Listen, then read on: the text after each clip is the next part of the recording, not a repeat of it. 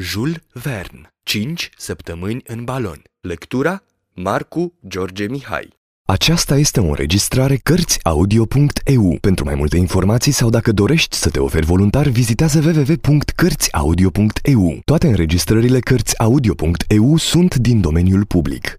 Capitolul 8. Importanța lui Joe, comandantul vasului Rezolut, arsenalul lui Kennedy, ultimele pregătiri, cina de adio, plecarea pe 21 februarie, ședințele științifice ale doctorului, De Veirier, Livingstone, detalii ale călătoriei aeriene, Kennedy redus la tăcere.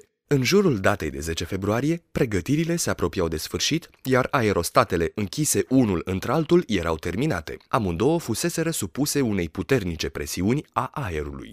Această probă dovedise soliditatea lor și grija cu care fuseseră confecționate. Joe era în culmea fericirii. Tot timpul făcea drumul între Greek Street și atelierele domnului Mitchell, preocupat, dar vesel, dând amănunte celor care nu-l întrebau, mândru, mai presus de orice că își va însoți stăpânul. Cred chiar că vrednicul băiat a câștigat ceva jumătăți de coroană arătând aerostatul, explicând ideile și planurile doctorului, permițând zărirea acestuia pe fereastră sau când ieșea pe stradă. Nu trebuie să fim supărați pe el. Avea dreptul să speculeze puțin admirația și curiozitatea contemporanilor săi.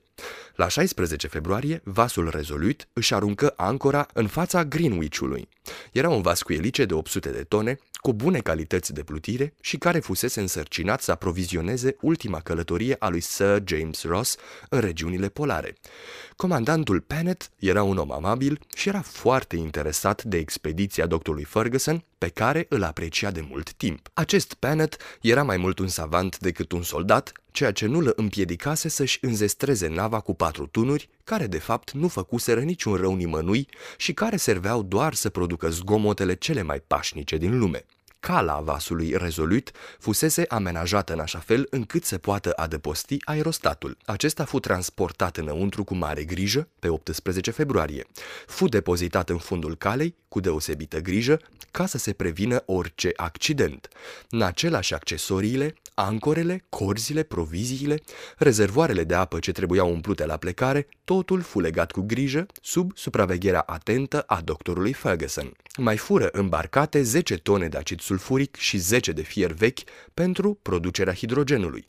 Această cantitate era mai mult decât suficientă, dar trebuiau luate în calcul eventualele pierderi. Aparatul destinat să producă gazul, alcătuit din vreo 30 de butoaie, fu depozitat în fundul calei. Aceste pregătiri fură terminate pe 18 februarie seara.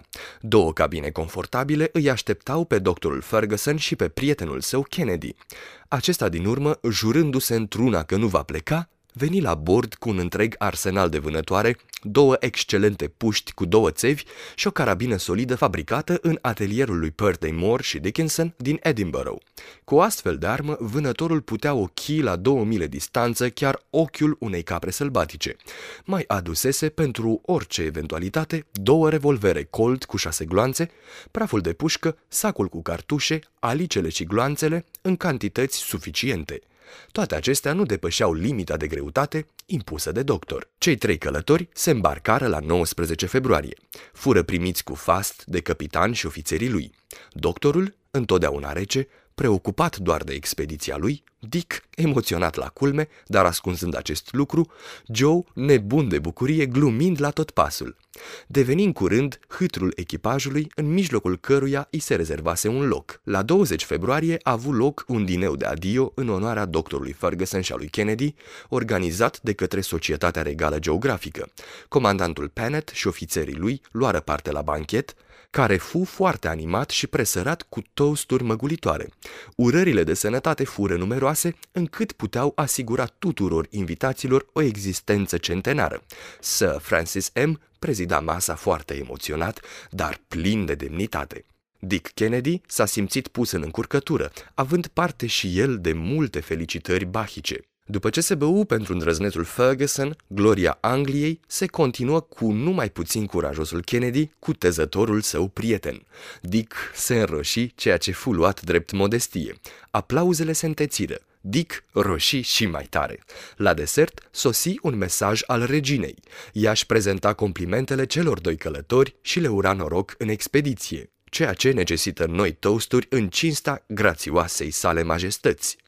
La miezul nopții, după emoționante urări și călduroase strângeri de mână, invitații își luară adio de la gazde. Bărcile de pe Rezolut așteptau la podul Westminster, comandantul luă loc împreună cu pasagerii și ofițerii săi și curentul rapid al Tamisei îi duse spre Greenwich.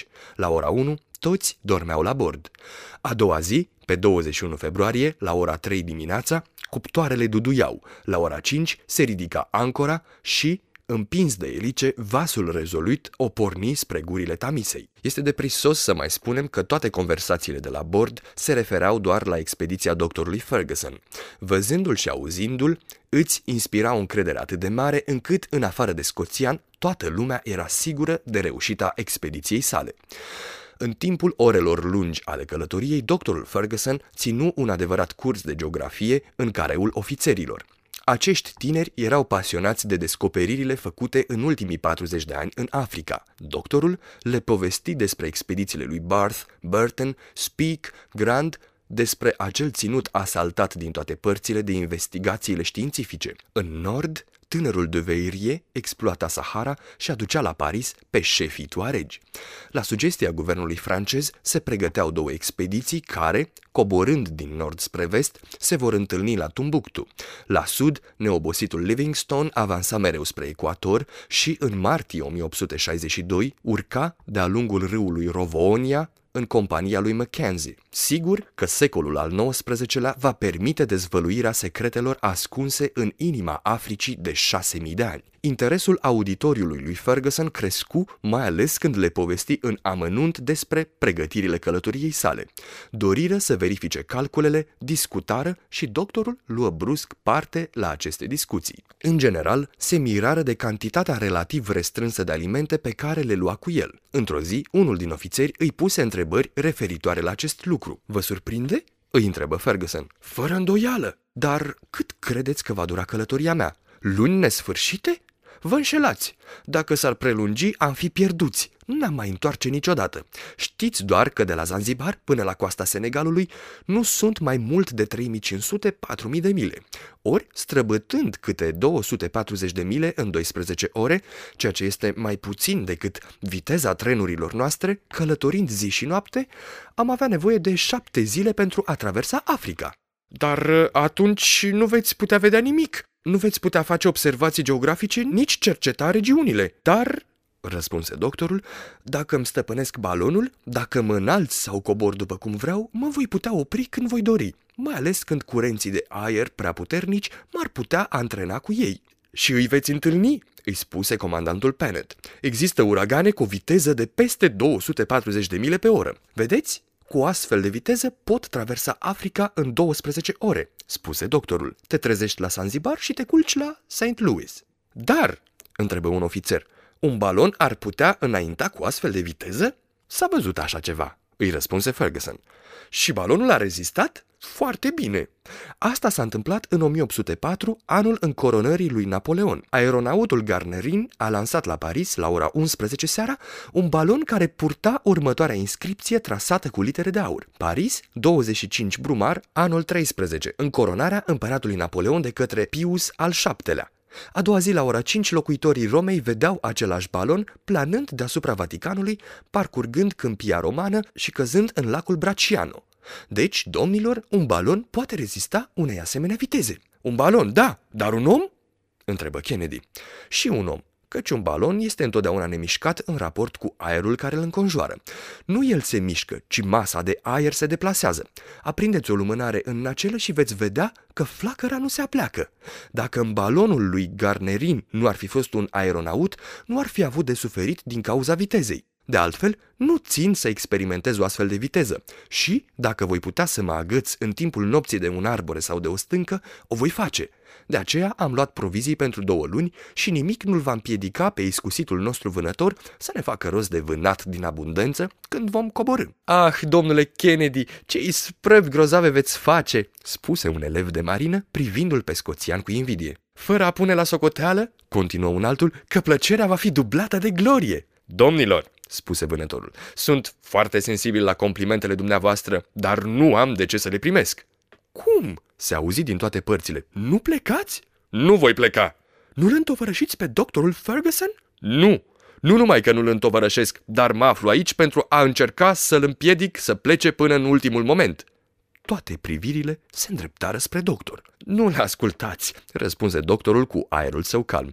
Acest lucru nu trebuie discutat cu el. De fapt, știe foarte bine că va pleca. Pe Sfântul Patrick!" strigă Kennedy. Iau drept martor! Nu iei pe nimeni, prietene Dick. Ești măsurat, cântărit împreună cu puștile, gloanțele, așa că nu mai discutăm. Și, într-adevăr, din acea zi până la sosirea în Zanzibar, Dick nu mai deschise gura. Nu mai discută nici despre acest subiect, nici despre altceva. Tăcu. Sfârșitul capitolului 8